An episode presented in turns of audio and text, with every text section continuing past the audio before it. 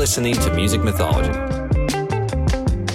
My name is Sam Romo, and let's talk about some music. I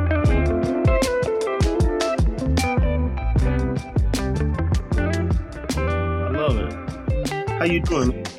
Man, I'm doing well. Doing well. Had a busy morning, but I've been looking forward to this conversation. Yeah, like how, uh, how have you been? I'm good, man. It's you know it's release season, so you know how it is. It's uh, there's always something going on. Oh yeah, getting ready well, uh, to soon. So I'm, well, speaking of that, I mean, I can cut straight to you know your your recent release. Uh, Tell me you love me, man. I, I love it. It's, it's a wonderful track, brother. hey, thank you, man. Hey, you know, I'm gonna tell you, I really do appreciate that, and um, I don't take that for granted either, man. Uh, a lot of great work is went in on that that song, and Mm. uh, it just feels good to finally get it out to the world because I've been sitting Oh, on yeah. it while. well, it's a sweet song, and uh, man, you have a, a wonderful voice, and uh, it's a you know great, just high quality, you know, production and beat. It's, it's just great, man. It's got me excited. Thank you, man. Thank you, man. That that makes me happy, bro. Well, I tell you this: if you like that, there's a lot more where that came from, and so uh, I look forward to sharing that. You know, awesome. Well, um, how are you? How how have you been?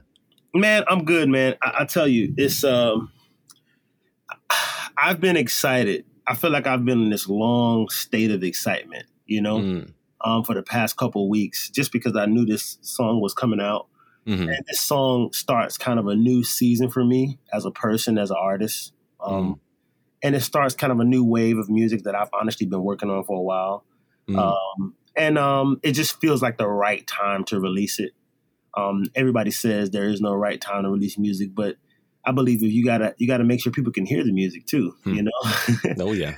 and so um, myself along with uh, the label that i partner with effective music that you know is kind of like you know a part of my heart as well Mm. you know, we work really hard to get this stuff ready for everybody to hear it and for the world to experience the music um, everybody on the team at effective music you know i'm not new to putting out records you know uh, i'm not new to putting out albums etc or or even just producing them but Sure. I am a first time independent artist, you know? Mm, yeah. And so for me, this release is is just, it's, it feels like a moment on so many levels, you know? Mm, yeah. So I'm cool, man. I can't complain. How about you? Man, I've been good. Um, you know, I, I took a little break here um, during the summer just uh, for a few days, and then I just happened to get a cold that's been going around. So had a little longer break than I wanted to. Um, Mhm. and you, you know, whenever you, whenever you're a musician or you have projects in the mix and stuff planned, you know, if you get sick for like a few days, it can really throw things off for like a week or two. It can. Drastic. it's all the rescheduling and you know just getting caught back up to whatever condition you were in you know whatever. Uh, so anyways uh, so th- this this week has been my first like normal week like normal projects got the interviews lined up you know Mhm. working on the graphics getting you know just networking doing the normal stuff. This is Yeah. Um, Yeah. yeah yeah. But uh you know but i love it. That makes me feel uh, good. Makes me feel Yeah, like you know, like the like the Bill Withers song, you know, use me. Like I feel good when I'm actually, you know, getting used and, and I, I can do the things I know I can do, you know, Yeah. hanging out, you know. Or like what I say nowadays, it's like if I ever tell you I'm just chilling, I'm probably ignoring a responsibility. bro that's that's how i feel man i mean unless you know it depends sometimes i'm trying to learn how to rest intentionally that's the Mm, thing oh i'm yeah. learning how to do right now because man in seasons like these getting rest is like a weird thing you know oh yeah. weird. even though it has the most power it has the most power man you can get a lot from rest you know Mm, yeah. Well, it it offers a new like uh perspective. It's like you get to digest the things you've been so obsessed with. that's why Yeah. that's why meditation and or just like contemplation in general is so important for people that are trying to plan things. I mean like complex things, you know, and very uh social things too. Like you can't just like jump into it and just think it's going to work out. You got to really think. You got to consider these things. And i do agree And, with uh, that man i do agree with that 100% man where are you from I'm from Dallas. oh you in oh man Oh yeah. i know all about that place I spent I just spent two weeks there, man. Actually, it was maybe like three weeks in Dallas in February. It was crazy. Yeah, yeah. When you're uh, at uh, Artco with with Snarky. Yeah, man, we had yeah. a great time. Oh, yeah, man. that was that was crazy. I was out of town the week y'all were doing that, but I was there the day y'all broke down. So I was there like the morning when everything was it was kind of put away at Artco because John Larue is a friend of mine, and I, I, do actually my my other job is I do signs and graphics and, and design. Um, really? So yeah, so I like all like all my stuff for the show. It's all me, like the website and and all that. It's it's just stuff that I've done. Um, but so I helped John out with some posters and stuff. So I made sure to go with go there the morning after. Uh, so it I could see all the setups and stuff because I wasn't there, you know, while yeah. the, the, the recording was happening, but I got to see it. But man, first of all, you know, uh, there's only one song released, right, from that so far, yeah. the Trinity yeah. one, Trinity. yeah. Yeah, freaking love that song. it's, it's, a good one. It was it was one of the highlights of the session, to be honest. Uh, just because of the party we had every night when we played it. Mm. yeah, can you you know talk about that recording experience a little bit? It was great, man. You know, a lot of people know me. Well, I won't. I'll say this: uh, mm. most people know me as a drummer, right? Okay. Sure. But you know, Snarky provides an, a, a, space for me to just play the drums. You feel mm. me? Mm-hmm. Um, because myself as a singer is starting to sometimes take precedent, you know, over mm. the drums, mm-hmm. you know, kind of naturally, right?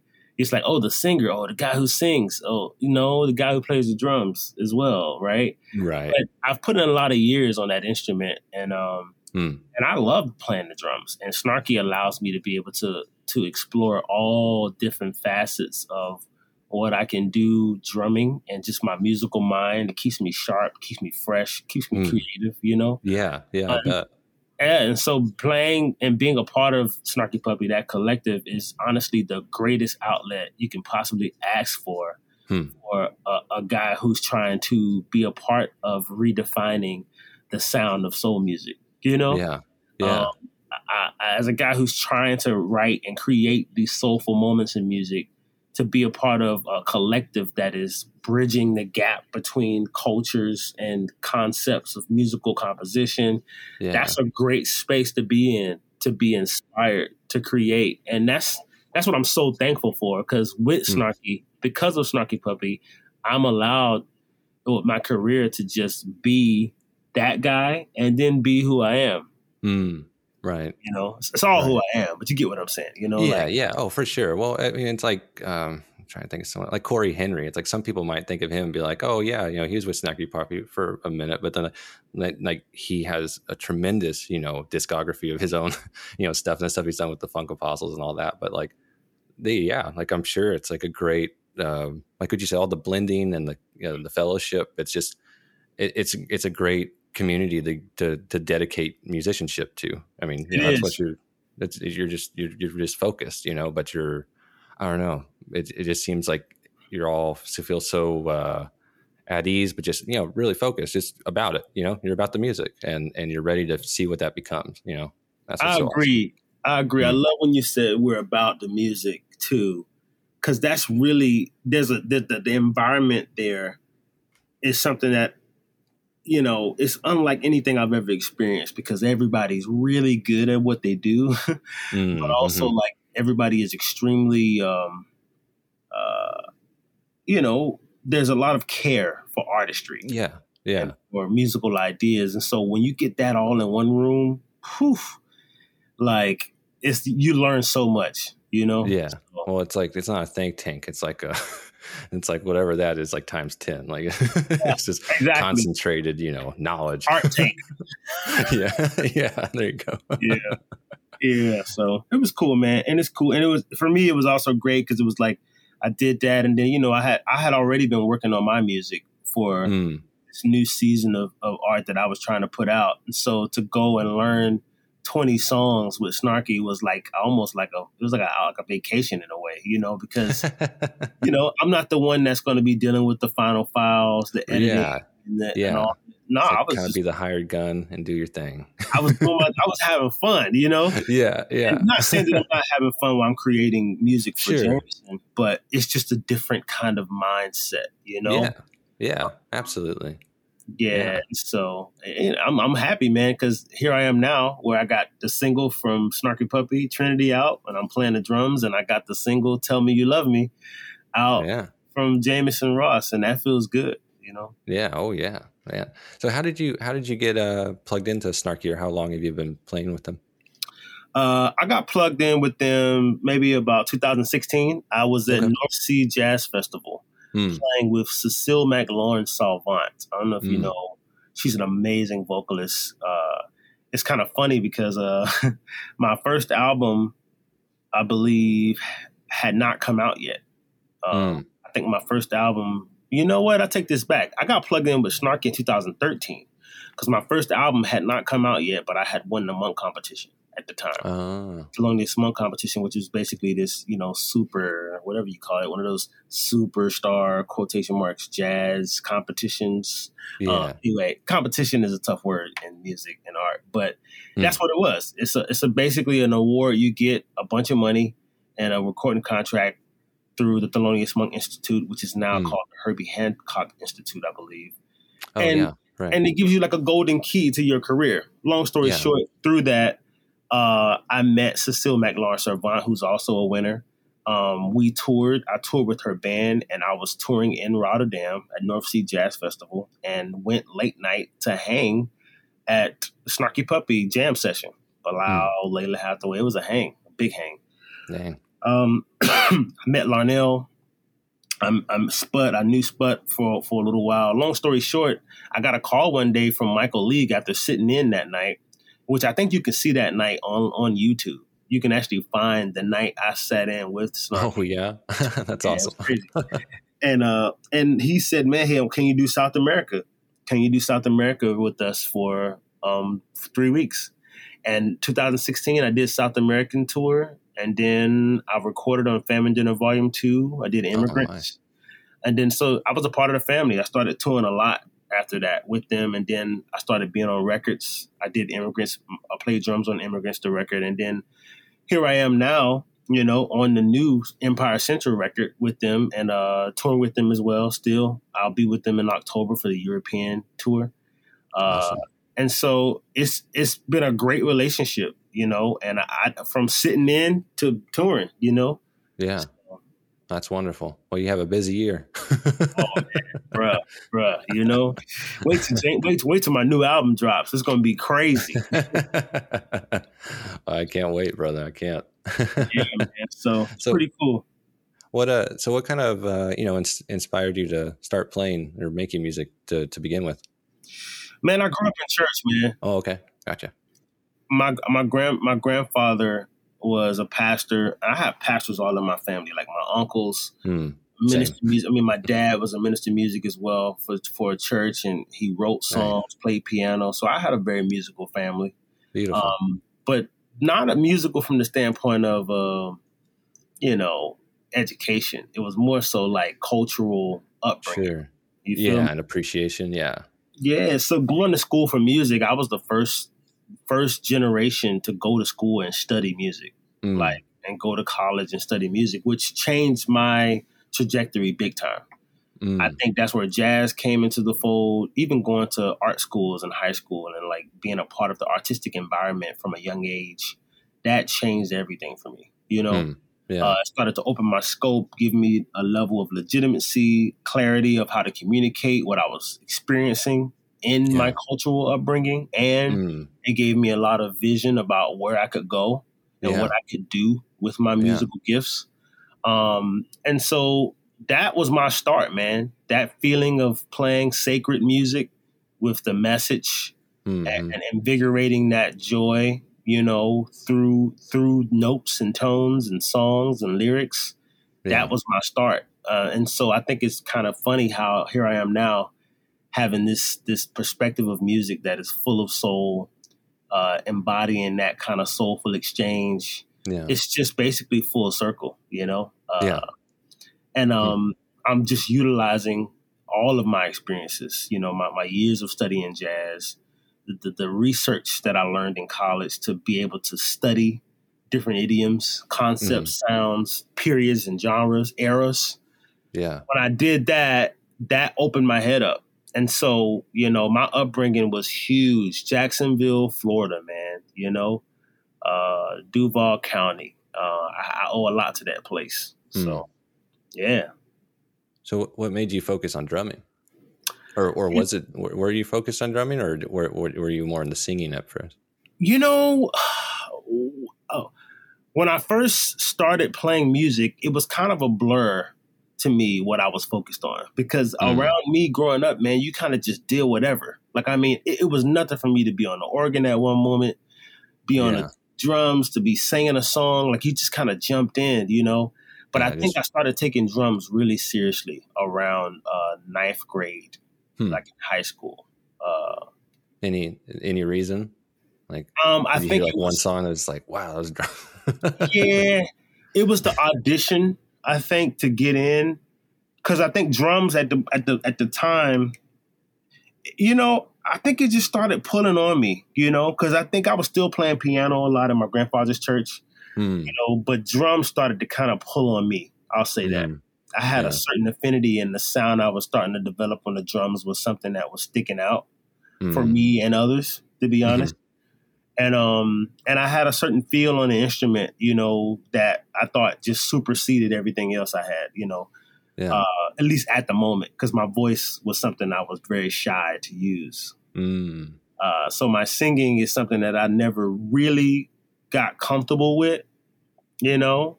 And mm. still to this day, it's like it's like a very vulnerable space for me to sing, which sure. may be why it's gotten me so much success, I guess, you know. mm. Hmm. Or yeah. or just, you know, maybe it penetrates in a certain way because it's so real, you know? Right. Yeah. Um, but drums was definitely the principal instrument. I, I could not agree more. It, it, it, spoke to me and and uh and uh my voice was always there my my dad would always push me to sing, and I would always end up crying because I was nervous, you know, when I was really young. yeah. So I think he may have saw something. My mm. grandmother definitely did. She was a minister of music as well. She played piano and sang. And she always told me that she felt like my success would be tied to my voice.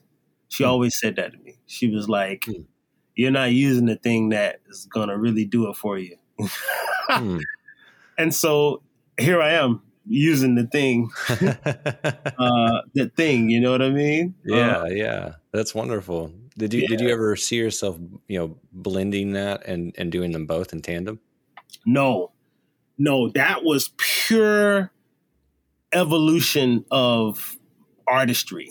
Like practicing it more, yeah, yeah, yeah. It was pure like it was such an organic ex- a process. That was an organic mm. process for me to sing and play the drums. Uh, it, it, it, I remember studying um, in college. I was studying some, I think it was Max Roach, or it may have been Joy Spring or Max Roach or something like that. Mm. And I was trading fours with my professor, Leon Anderson, in Tallahassee, Florida. Mm. And hmm. I'm trading fours with him. This was the first moment I realized that my brain was starting to think differently about this melody rhythm thing, singing mm-hmm. and drumming. Mm-hmm. And I started singing my fours. We would trade fours back you know, mm-hmm. playing over a form. And and I started like singing out what I was playing rhythmically. Mm-hmm. So I would just be singing out exact like putting melody to what I was playing around the drums. And yeah. he looked at me and he said, Hey man, you got something there. You should keep doing that. He felt like my singing ability or what I, whatever I was channeling was changing and giving me a unique approach to phrasing mm. around the drum kit. Yeah. And that started it. That was the moment where I realized, oh, wait a minute. This is, I'm hearing this differently and I should lean into this. Hmm. You know, creatively. Yeah, uh, creatively. Yeah, like coming up and and and workshopping it with the drums, like in tandem. Yeah, and not maybe perceiving it as like you see Phil Collins do it, and you're like, well, he probably did them separately and just performs them together. Exactly. Know? Exactly. Yeah. And so that was the first part. And so that's why when people see me perform live, they see the drums and the voice because the evolution of it really came through that lens of like this is to, this is the concept together. of rhythm and melody yeah. together. Mm. Conceptual, like mm. musical, this is the concept. Yeah. And so, you know, my my my my my my my drum soloing, my phrasing, my time all had that melodic perspective in it. Mm which also made me extremely supportive as a drummer, mm-hmm. which also made me extremely sensitive as a drummer. It made me have great decision making as a drummer because I had a sense of vocabulary as a singer that I was also thinking about. You see what I'm Yeah. saying? Yeah. That was the first key that unlocked the gate of the singing drummer. You Mm. know, Yeah. um, and it, and it was conceptual. I want to be clear about that. It wasn't gimmicky. It was about the concept of rhythm and melody, Mm. about exploring that concept. Yeah. Okay. Well, it's like, um, yeah. like I, I want to say it. I mean, it's definitely what's going on in the preceding albums, but you know, it's like that's what you know Marvin Gaye. That's what he was known for doing too, is just building off of rhythm and just trying to get into a flow, but being obsessed with the rhythm, you know, and and and just trying to have a conversation with it, you know, and not trying to. Because I mean, I think that's what what what's going on was originally was was him just reading lines that he had come up with, but was he was just workshopping it over a beat that they just kept going. And then and it became that you know they they stylized it and obviously edited it but um yeah and if you listen to stuff like have you ever listened to the album uh you're the man? I think it came Oh, out like Bro, two or three years ago. Bro, bro, hold on. You about to make me go down a rabbit hole. Can you still see me? oh yeah You're the man. Hey, bro, now you're talking about some bruh. Cause see, here's the thing, bro. So okay, okay. So this is I call it the art of the mumble pass. That's what I call it. Hmm, okay The, the mumble pass. What it does is it puts you in this position where you have this groove and this rhythm, right? hmm and and, and you you basically are kind of channeling and obsessing over and searching over what you're hearing. right And what ends up happening is if you do that long enough, not only does the song come out, but you start bringing continuity. You start hearing what the Mm. song is supposed to say. You start Mm. feeling what direction to go in melodically. Like it just Yeah. starts coming out of you. yeah. You know? It's like the spirit Um, of the song yeah Yeah. And to me, when you talk about Marvin and, and being obsessed with the rhythm, and I feel like he gets to that on he he's getting to that level of channeling. oh yeah You Well, know what I mean? Post or mm, during what's going on is definitely the signature time of that because that's when he's trading hands from you write for me. now he's like, no, I'm going to write my own thing. Yep. And and in order for it to feel, because you know he was a session drummer, so I mean he he understands how to build it, uh, but he also he wanted to not control it, but just it to be more him. You know, because I mean that was the I mean any artist wants that, but he he had made the deal with Berry Gordy that you know they didn't think that the album was going to do well but he he gave what's going on was his chance. It's like if it does well, then maybe we'll do, we'll let you do that again. If it doesn't, then you're never doing that again. And it did well. It did so well that they kind of got freaked out, and then they didn't release "You're the Man" until three years ago. It got they kept Right. that in the vault, and, and that's basically what's going on. Part two, Yep, exactly. but like but like that that is like the time where he had artistic control you know he could write how he wanted to write for the most part and yeah i think that's what he was trying to channel as the he had he had because like how long had he had been in the industry at that point like definitely over a decade and so he he had the experience to to fashion those melodies and those interactions with the rhythm because he had the freedom to now but he also just was inspired by the rhythm so much Bro, you are hitting me right where right in the soul of where I am right now. Um Mm, because this new the new music that I've been working on was all created in that space. This is my first independent project and my first 100% all original project I've ever done. mm, I yeah. I definitely have 10 plus years of experience in the industry. My first tour I was 19 years old playing with Carmen Lundy in Mm. Europe. You know, I've worked Mm. my way through. I'm 35, I'm 34 years old now. And here I am now putting out my first independent project yeah with that is fully and literally, bro, when I say creative control was all my like my mumble passes are the songs. Like Mm. my demos, Yeah. you hear them when they were released down the line because this next record is gonna do well. bro, when this mumble pass comes out, you're gonna be like, dang, the record came out in the mumble pass. The mumble passes were Mm. actually the song. yeah You know, they were literally the song. When I say melodically, I literally took the mumble passes and was like searching for words that I didn't put out. It was almost Yeah. like I was freestyling. Like I was on the end of improvisation. I was Right. on like the Almost like- side. You know what I like mean? Speaking in tongues. Yeah. You're just like Yeah. channeling. Come on, man. Come on. What you what you talking about? Let me tell you. See, hey, well, like I said, man, you're also talking to a, a son of, of two preachers. oh, so you know exactly what time it Oh, is. Yeah. Okay. That explains it. Okay, here we go. You know exactly what time it is. In that case, yes, one hundred percent. Um, yeah. Th- there's so when you talk about his freedom, right? Mm, 'Cause mm. I mean, I, I mean, there's also you can hear Ma- Nat, you can hear Marvin Gaye in 1964 when he put out like a "When I'm Alone I Cry," and he's like crooning. He's trying to be like Frank Sinatra. And he's trying to be like Nat Mm, King Cole. yeah. Because of you, my romance. I'm like, wow, Marvin, you know? Yeah. And then he breaks free, you know? yeah. Well, he also he also started overdubbing a lot, which I think inspired him too. Uh, uh, pitting his voice against his own voice and trying to see how that texturizes. You know how that how that makes your brain work a little different. You know, and it does. and, and how he can finesse it by challenging himself by saying, "Yeah, that's a good vocal, but let me do it again to accompany that." You know, not not just to harmonize, not just to be you know super obsessive over one part or whatever, but just just to be a back and forth, to be like two tandem singers in a different way. But he, sometimes he wouldn't do it, sometimes he would, and I don't know. It, it just you could clearly see that there was just a, a process over that rhythm though that he was just wanting to refine. You know, that's all it was all about. yeah. man. You, That's so yeah, good. something I, I noticed too, Mm. and this is something that I'm really big on when I'm singing, and I think this may be my rhythmic approach too.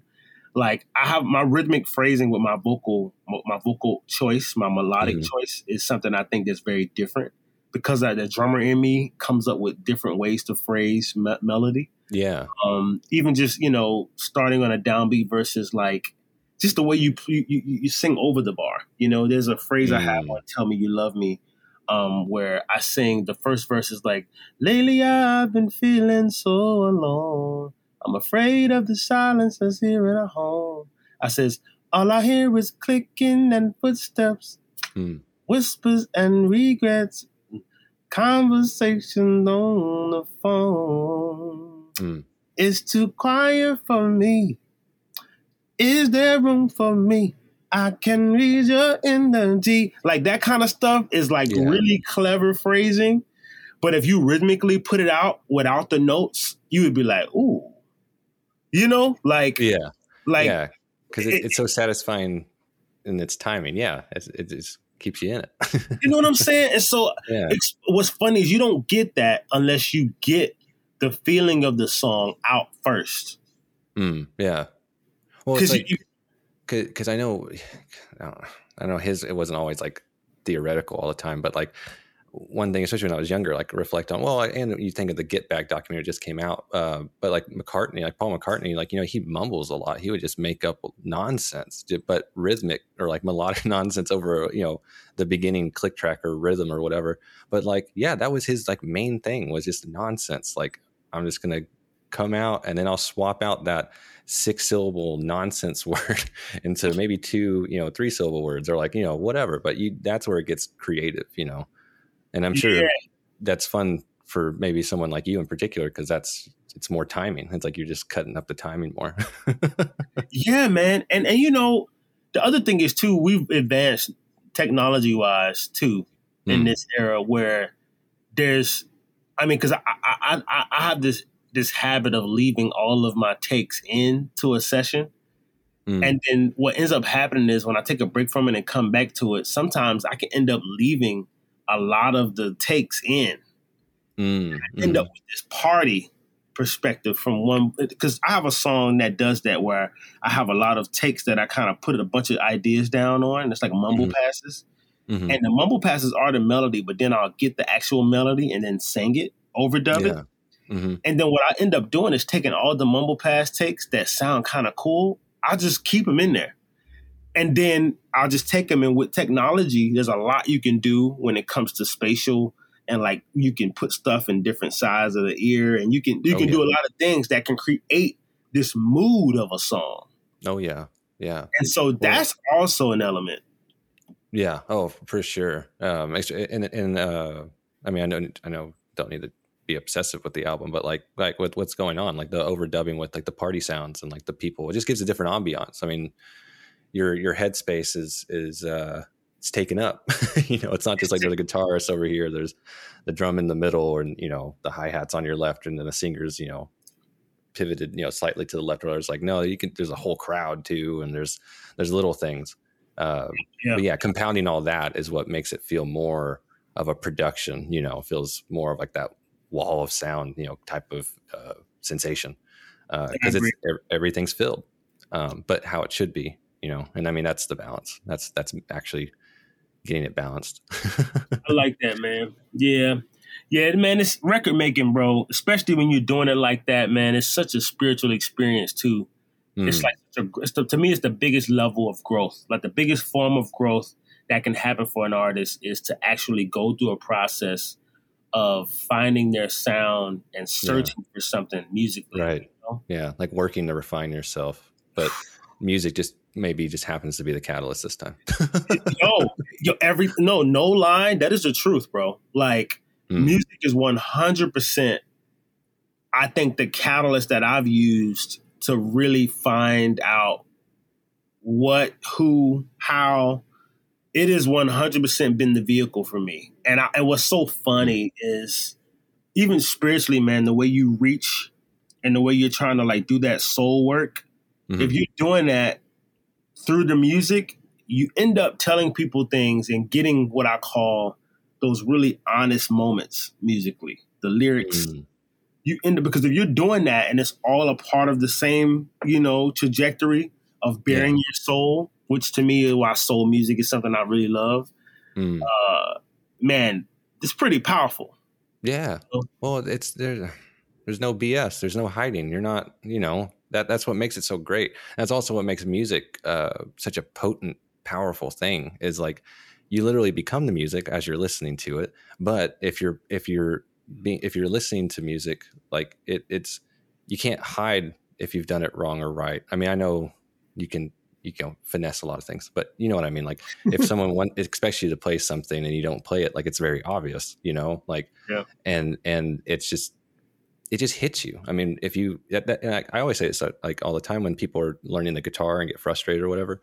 Yeah. It's like, yeah, sometimes it gets really frustrating because the note is, it, you don't want it. Like it sounds bad. Like, and, and it, and you have to remember you're using a tool of expression. So it's like you're, you're, you're literally like responding to that. Like you did not like that noise. You didn't like it. Like you really didn't like it. like it wasn't that you didn't play it right. Like you didn't like it. Like your body was like, ugh no. Yeah, I like that. He's like, you did not like that. Yeah.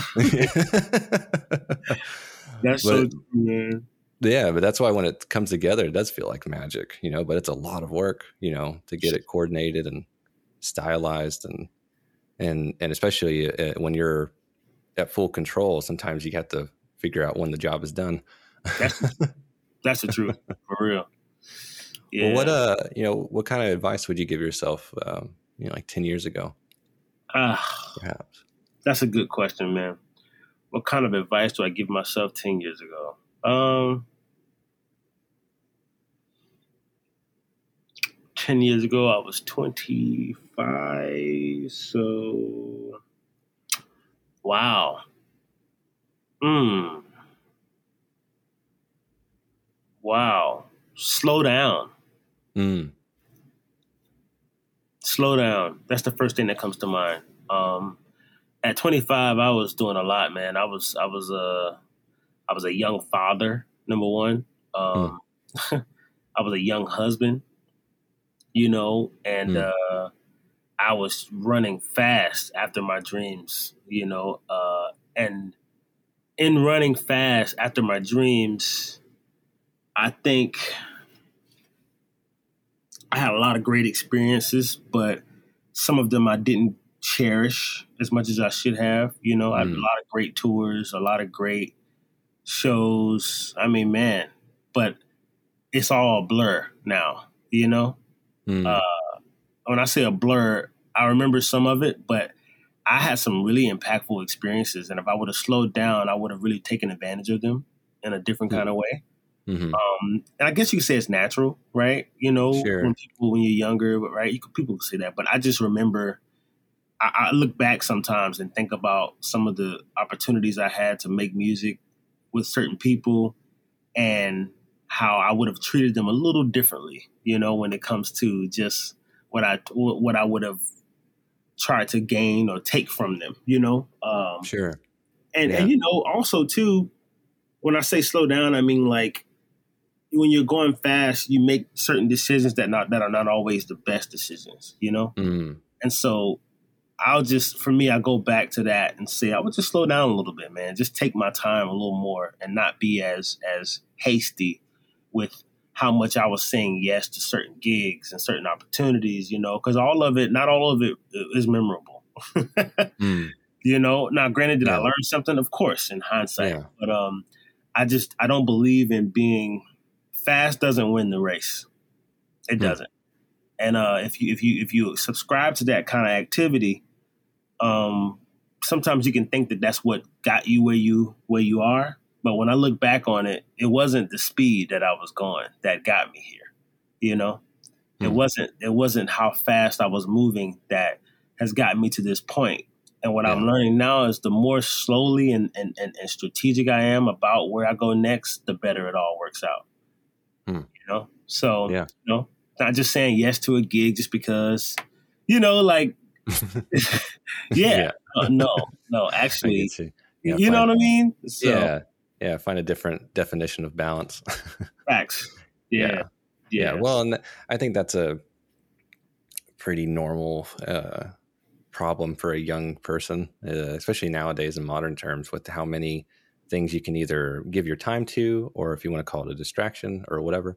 Uh, you, you, if you're not like disciplined, uh, I don't know, you, you just might get, um, like you, you talking about wanting to slow down and stuff and really focus. It just, it, it cause it just makes me think about like why I'm doing this show actually is because like when I, I was, I went to school for this kind of production work, like, um, it was 10 years ago, but I, I, I did it. I went, was in school for it for basically four and a half years, but I didn't finish in it. Um, cause I just had some bad personal experiences and a couple of professors that just didn't inspire me and I don't come from money, so I was kind of freaked out when they kept telling me it's going to be like really hard. so I'm like, oh my god!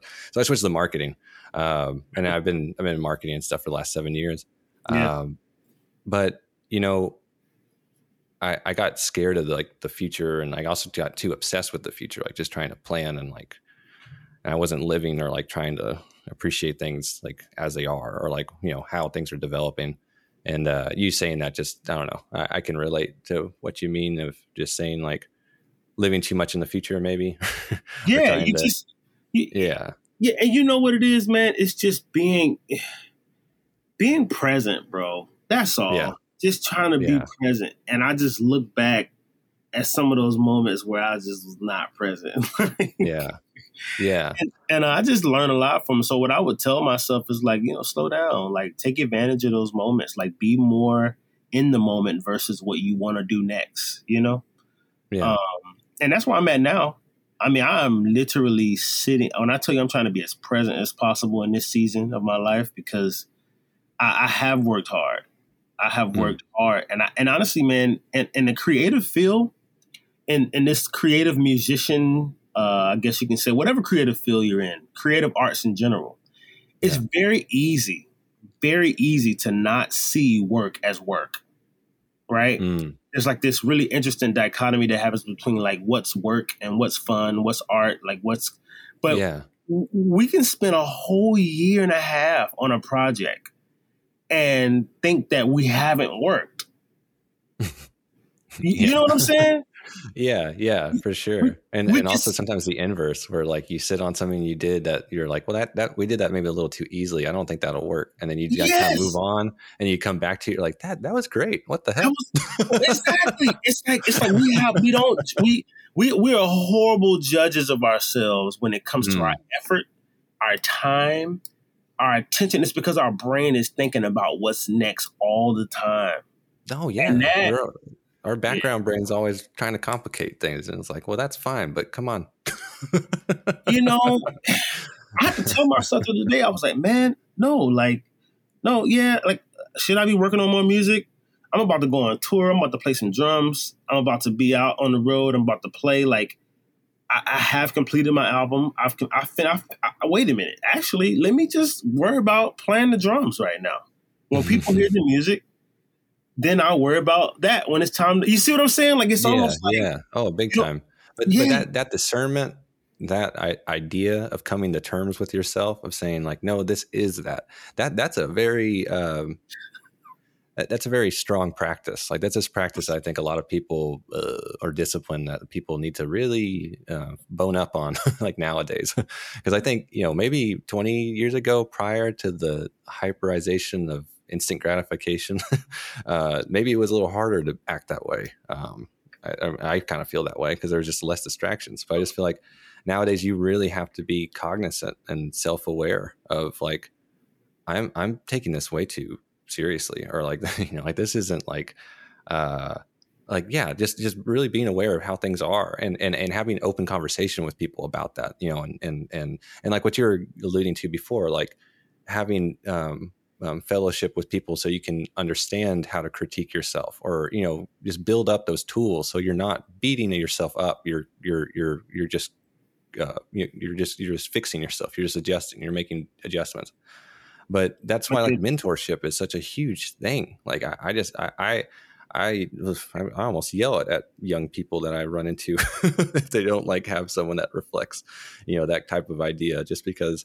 you know, like I said, like my my father is a preacher, and uh, obviously I was in his shadow for forever, and uh, and and when I moved on and grew up, you know, I I just always leaned into that. Like if I was an associate pastor or if I took on this job and wanted to, you know, be a good salesperson. I would like talk to the best salesperson, be like, hey, can you show me things? And like, yeah, they would try and just show me their pro tips of like, this is how you do that faster. This is how you do that. I'm like, that's cool. But like, I want to spend some time with you. Like, I want to understand the character of like success, not just what it looks like. I want to understand what it feels like. And that's character, that disposition or whatever. And like, that's practice. You get that through practice you know just like you get to figure out who you are by practicing life because everything in life is a freaking practice doesn't matter but because uh, because it's just that's how you figure it out that's how you figure it out and and if you don't know how to figure it out you got to find a mentor that can you know at least show you five steps ahead of you how to do it somewhat better you know bro you are dropping gems on this you you right you, man let me tell you it's you know uh, okay. So I have a. Uh, t- first of all, I agree with everything you're saying about the concept okay, of practice. This makes me think about the word decisions too. Mm. Like there's certain the the concepts of words like awareness. Because see, to me, in the creative arts, I have a mission statement every year that I re-sculpt. I had a mentor of mine who I kind of like reached out to to help me work through some stuff in the pandemic. Talking mm. about mentoring and apprenticeship and sitting up under people who who you know maybe you're led to you know get information yeah. from that also breeds a certain level of humility as well mm. and it kind of keeps you in a perspective to understand value what's really important right yeah right and i had a, a, a guy um, his name was uh, ulysses owens um, from great drummer from my hometown plays with christian mcbride for years i mean has mm. i mean the list goes on for what he's done and what he's doing even off the drums and on the drums. Just really a, a, a ridiculous uh, renaissance man. mm. He told me one time, I never forget this. He was like, "Man, like you know, if you could sum yourself up in one word, what would it be?" Hmm. And he was getting me to think a little bit broader about just planning, strategic planning about what it is I really wanted, what what it is that I'm really, what it was about my yeah. purpose, right? And so yeah. I had one word called amplify, and I never forget it because this has been what I've been on for the past two years now. And it's and, and my mission statement was to amplify and engage with each soul for a deeper revelation of oneself. One song, one note, one encounter at a time. That basically mm. encompasses me as a singer, as a drummer, as a person. Mm. Basically, like soul work, like amplify yeah. and engage, meaning like buoyancy, meaning uplift, but also participate in. You see what I'm saying? Yeah. Uh, that being said, there's a level of reflection and self awareness that has to come with just me first before I do that. Right. and and so I kind of spend my mornings. My wife will tell you, you know, even this morning I went to. I live in Gentilly in New Orleans, and I have Lake Pontchartrain like right up the street from my house. So mm. I drop my daughter off at summer camp, and I, I go to the water, and I sit out at the water. Some people call it meditation. Everybody has different words for it, right? But sure. for me, it's the quiet time that I spend that actually prepares my awareness to kind of operate, right? Right. Like oh, that silence like I like to call it like your brain like baseline. Like you gotta build like a foundation of like who you are, and then your day complicates that.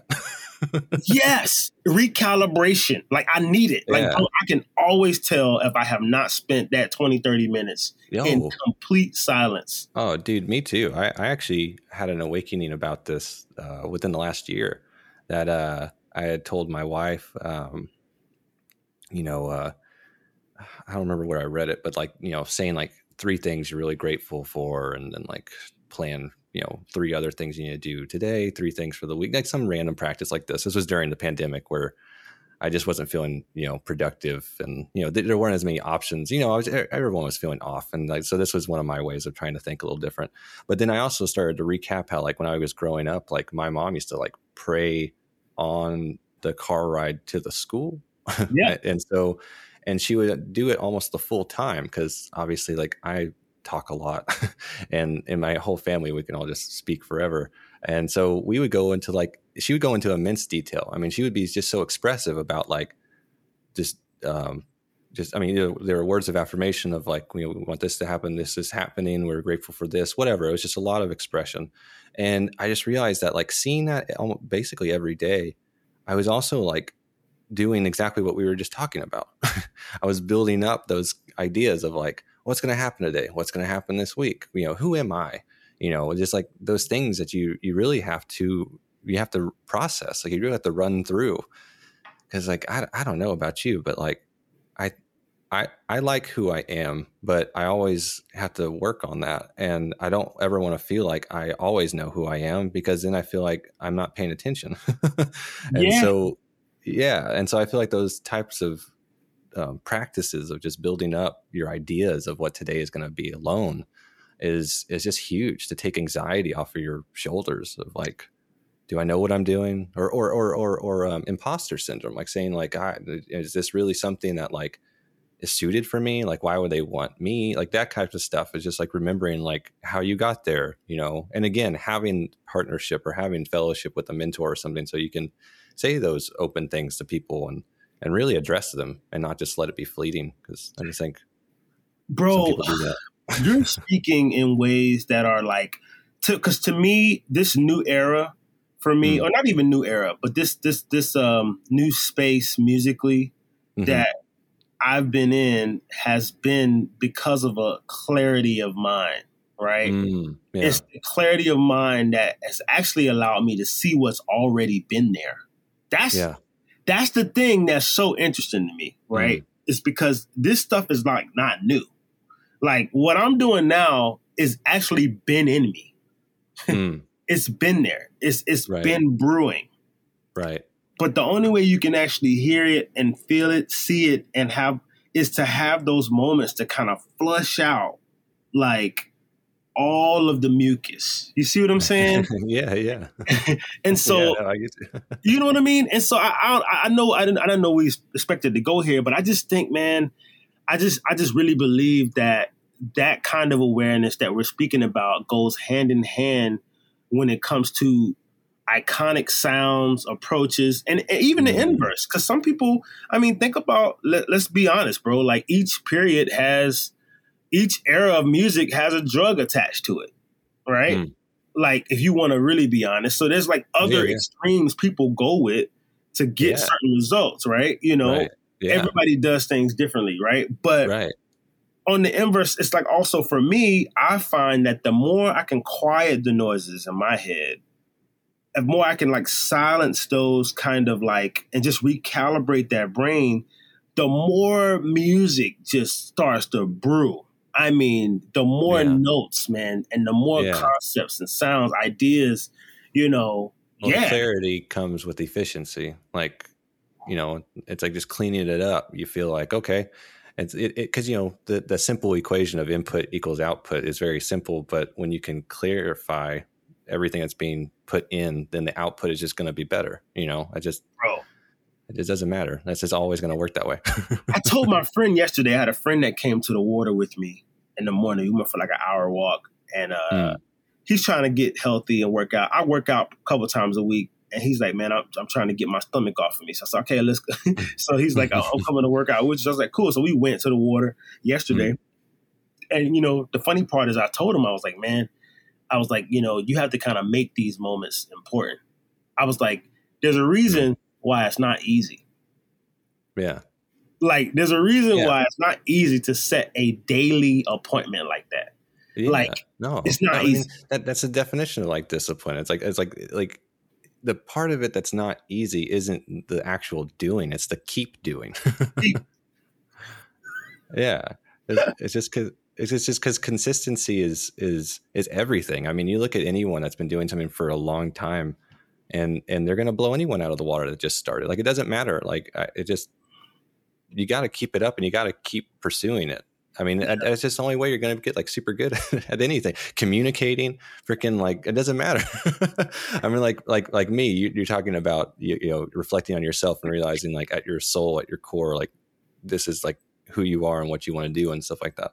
Like like me, like I had to look at my foundations and realize that like I'm a networker, like I'm a fellowship type of person, mm. and because of my parents um, and because of how I was raised, um, and that's why when I pivoted to marketing, um, because when I was going to school for audio video productions, I wasn't doing that. I was doing it not to fellowship. I was doing it because it was what I wanted to do, and I wanted to be behind the camera and produce things.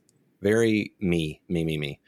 And I realize now that the reason why I've put so much more effort into my marketing stuff or or into this show is because this is really me. Yeah. it's like the fellowship and the interaction and the and and the promoting you know of, of people that are you know just uh, just just beautiful things. Like i that it's just uplifting. Like that's what i've always been geared to do. And and now i'm i actually feel it. You know because i'm doing it. i'm guessing. Oh yeah yeah well because because like i said you know I, have been in marketing and sales for the last seven years and uh, when covid hit i literally uh, half of my market is events so literally almost overnight like I, my job totally changed, and like just like a lot of people, I don't want to yeah. make it sound just me. Um, Everybody, but, uh, right? We all went through it. Everyone's like, "Oh, that's crazy." uh, when did that happen? No, but uh, but and so when it happened, like I just I, just started reflecting really hardcore, like about like my investments, like you know friends that like we used to hang out for years and like I, we haven't talked because we went to different schools and we're in different cities or like whatever. I'm like no, no, no, man, I'm gonna call him up. I'm gonna call that fool up. Like we're gonna catch up, you know. And then thinking about like schooling and like just projects or or or, or just hobbies of mine from the past and just that's what I really did. And so as I started thinking about literally what I went to school for originally, I was like, I I have most of the equipment to at least get the podcast started and oh, this is the other thing. When I was in school for this type of stuff, podcasts weren't a thing. They that wasn't on the board of options. It wasn't even like a casual thing of like you just yeah. like to listen to it. And it's like no one was doing that to make money or like to you know produce people like that way. That just wasn't an avenue. Uh, so so um, yeah. So that's what I did. I was like, you know what, I'm I'm gonna and like what you said, I, I, I, maybe I felt nervous at first, but I really wanted to practice and get consistent so I could figure out one if it is what I want to be, um, but two just to figure out who I am. Like uh, as a salesperson, okay, this is the other thing. I'm an outside salesperson, so when I go to businesses, most of the time I have to convince them to work with us and ha- you know maintain the relationship. So it's not just a you know passive interaction most of the time. Yeah. Um, and so so this has really tried to. This has been my idea of marrying. Uh, that networking part of me, how much I love music deeply, um, and then um, just the fellowship side, just the you know the genuine you know interaction, like that kind of stuff. And that's why I like these open conversation type of podcasts, is because like this feels real to me because it is real. Yeah, it you is. know? Yeah, it, it, and and not only is it real, man, you really get to see exactly where you because I'm gonna tell you, talking to people like yourself, but even I mean, this is not my first podcast, right? Hmm. But every time I get on a podcast, what you see is that you're not that different from everyone. mm. and that everybody is choosing to to approach their hurdles in different ways, right? Yeah, but or to showcase all, different things. Yeah, ex- exactly. But we're actually like there's some core things that are really similar. Like, oh yeah, the yeah. same. You know, well, that, uh, and, and we're all living our own little realities and stuff. but when you can when you can come together and someone can say something in a certain way or reference something that like you know, I, I, mean, I say it all the time on the show, but it's a beautiful thing to actually be seen, like nowadays, to someone to say, like, you know, that album, or you've listened to my song, or like whatever, and they like pinpoint, like, oh, that one lyric was awesome, or that change, that timing change was beautiful, or whatever. Like, oh man, like, thank you, like, like I, you know, that that's just that's an awesome like feeling. Um, it is, it is, man. And, yeah, yeah. You, well, is yeah. There, oh, let's go ahead. Oh no, no, I, I was just gonna say too, man. Like, like, um I think the music industry in general too is I think we're doing a better job now of being more open and communicating more. I think the pandemic had a, a, a part mm. in that, and being more transparent with each other, just in, in general, just having yeah. more converse, conversing more, being more open. But man, I definitely think that there's a thing that that was around in the industry where musicians, you know, it was like colleagues versus friends. So there was like a mm. lack of mm. relationships, right? Yeah. You would it's have like someone a mentality. You know, it's like I don't want to get you too close because this is my secret. exactly, exactly. Which I think that the pandemic opened up a nice kind of vulnerable spot for lots of creatives to just be open and honest with each other and mm. just talk and just like because and to me that also informs the music as well. Like, yeah, that's what you know. A lot of just conversing because I feel like before, man, you definitely could find yourself in your own little you know space, you know, and it, and it, it, it distances kind of like the real collaboration that mm. should take place in art, you know, and because yeah. uh, even us talking like this, man, like these I, like this this kind of I mean you'd be surprised how difficult it is or how difficult it was to get into a conversation with the artist about it, all of it, hmm. versus just about the current gig or this latest yeah. piece. You feel me? Yeah, yeah. Well, because just talking about practice, I mean, you also have to practice communicating and being an effective communicator. You know, because I, I think, especially nowadays, I think just a lot of people are a little more assumptive than they want to maybe think they are. well, true. they know what they mean, or they know what I mean. I don't really have to say that. And like, uh, you, I mean, I, am a very talkative person, so like, I, I feel like like I'm just I, like because like again, like as a salesperson, like they might think this way, so I'm going to reach out and I'm going to send them this thing too, or like I don't know. Um, and then like musically, if I'm like trying to coordinate or whatever, it's like yeah. I'm, I'm down to talk or, or like I'll plan it. I'll tell you, just tell me if I'm wrong. Like, you know, it's like I'm just down to just do whatever. I'm down to talk. but you, you have to be into that, you know and that's, and that's the networking part of like being an artist or or whatever that's like I, I say it sometimes like you can't just be Jimi Hendrix in a dark room by yourself. Like you have to he, like he had to be taught he had the network he had to get plugged in you know there was it's like he didn't just like find the yellow brick road that sent him to stardom. Like there was just like it just doesn't work that way. It was it was a lot of invisible work if you want to put it like that. Yeah. um but it, but it's just that networking part is so crucial, you know, to get along with each other and build fellowship, and makes you feel more secure too as an artist and as an individual. And, and uh, like what you were saying before about you know how you have creative power over what you're doing now, it's like you, there's that freedom, like you can you can flex and flux, and it doesn't matter, you're just you. And yeah. Uh, yeah. And if you mess up, you know, they got you, you know, and, and if you learn something better, then you just got better. Like who, who cares if you didn't know that before? you know, don't beat yourself up but like it's just just keep pursuing. That's the main I, thing. I agree with that, mm. one hundred percent. Yeah. Yeah. Well, besides music, do you have any other hobbies or interests, anything like that? Um, let me see. Family, man. Family is really important for me. You know, my wife mm. and my daughter. I have a wife of married for eleven years, and I have my daughter who's eight years old. Oh, um, nice. and man, to be honest, like the past couple weeks, I've just been like dadding hard Disney World, home, just being present at home with family. Yeah. Uh, That's great. When I, yeah, when I do go out and about, you know, I don't have that. So, um, yeah. hobby, definitely. I love food. I'm a food guy. That is like one of my. I love food. I'm a foodie, as they say. Is that um, is that your uh, your like touring hobby? It's like find a hot spot. big time. I'm about to come up though on a tour. I'm about to do this tour with a guy named Boz Skaggs coming up in uh oh wow really nice next week and i'm about to put myself on some strict restrictions for this tour. Mm. and uh, i'm not gonna lie it's gonna be tough because one thing i love to do on the road is to go and look up what is the most what is the hit spot in this area in this city.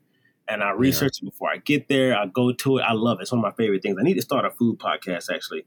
I need to start a uh, food page. I want to do that really bad but this tour is not going to be the tour. I put myself on some restrictions because I have to go on another tour in October. That's going to mm. be about 45 days in Europe.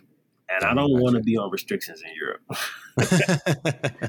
in Europe, I want to be able to experience, you know, the whole thing. So, yeah, to talk about balance and, and discipline and all those things, some, you know, as as I love my food, definitely going to have to put some parameters on this next tour um, yeah. with uh, Respect. Respect. Yeah. You right. what you gotta do, man. no, no, you have to. No, no. Trust me. And I have many more tours to come, and they won't. But I know this tour. When you ever, it's a six week tour, and then I have another eight week coming up. Those mm. are long. You can do some damage if you're not careful. Mm. In that amount of time, so you just want to be a little careful. So, to speak yeah. of my love for food, you can hear my awareness of goes, right? Um, uh, but family, foodie. right? responsible foodie. There we go. Very responsible. I try to be. Um, but my family is really cool. I love sports. I love basketball. Oh, okay. I love watching basketball. That is 100% a pastime of mine. I, I'm a LeBron James fan, and I like seeing teams put together great teams. Mm. I love the organization of basketball teams when they put together the right matchups yeah. Right. You know, I, something about that makes me really happy to see. Oh yeah, see a, um, a team flow really well together. Yeah, yeah, I mean, and I mean from the whole nine. That's why the Warriors, to me, I'm not a Warriors fan, but I oh, think their yeah. organization oh, is absolutely. That's so amazing. impressive. it's impressive. Yeah. Man, I mean, man, yeah.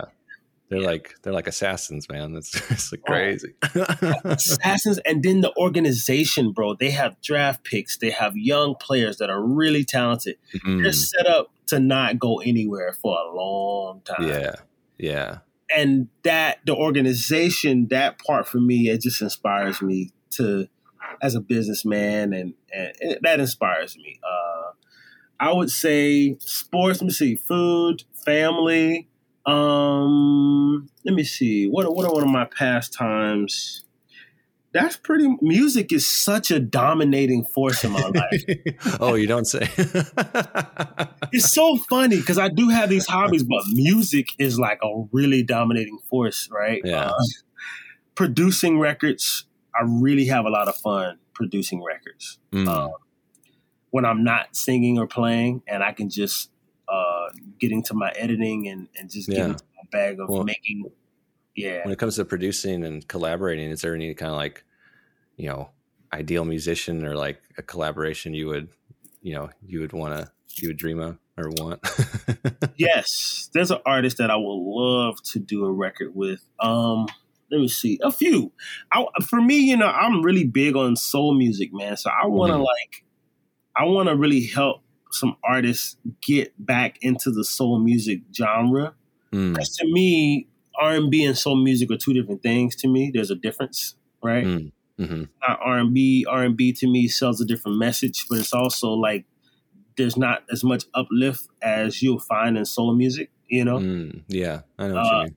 Yeah, there's a message difference. There's a concept. There's a feeling. You know, uh, and it happened back in the in the in the seven, early '70s when when when sex became a part of selling music. You know, mm. uh, when Marvin Gaye, you know, love him to death, but when he started changing the tone of his music, he went R and B. But he, to me, before then was considered soul music. You know, there yeah. was a lot of those. Aretha Franklin, a lot of them they were considered soul music. The R and B. Well, it's like uh, Sam Cooke is the, the, father of soul or whatever, because because yep. he convinced a lot of gospel singers to switch to more Just, of a soul style. Yeah, bro, he's a prime example. You know, and uh, oh, absolutely. Uh, Rance Allen being one of my favorites. And so, not to go on music, I do like studying. That's another thing. I love researching about mm. music. I love finding out people who have different backgrounds that are not as uh, atypical. You know, I love that. That's oh sure. Oh yeah. Well, speaking of all that, like Bill Withers is like at the top of my list. Like you know, started when he was 31, and you know all that stuff. Like he's a phenomenal person. He's like probably.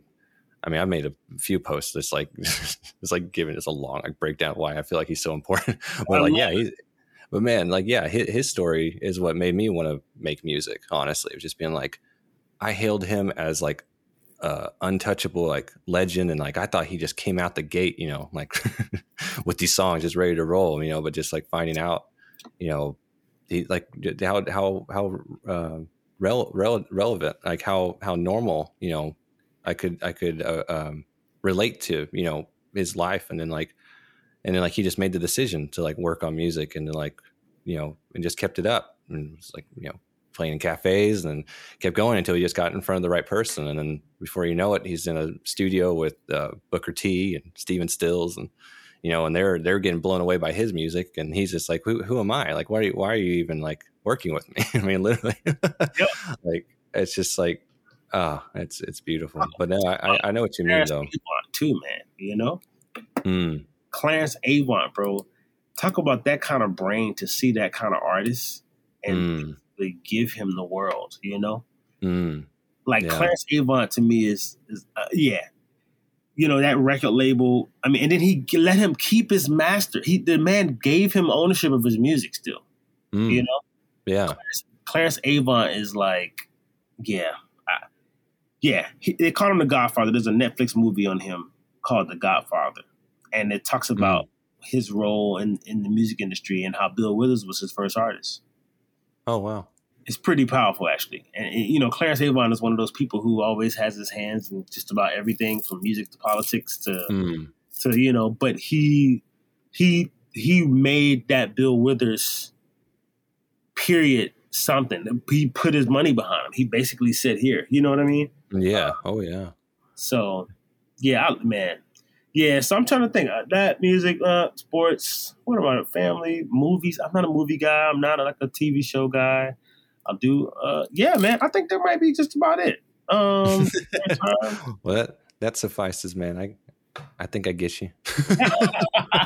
what about you, man? What's your pastime? What's your hobbies? Oh man, that's a that's a deep question. I, am definitely a serial hobbyist. Uh, you know, I, I would say the main thing um, because a lot of it in the last few years have definitely become more music related. Like, like I'm a record guy. Like, uh, like me and my dad will go to like half prices and and, and record stores and stuff like that, and just try to find, you know, because you know I I listen to all sorts of music, so doesn't matter if it's like a beat up box of what they're just saying, like a bunch of older records, you know, or whatever. Like I'll flip through that. I, I could find something, you know, like yeah. I find that Nat King Cole album I've been looking for forever. Like who knows?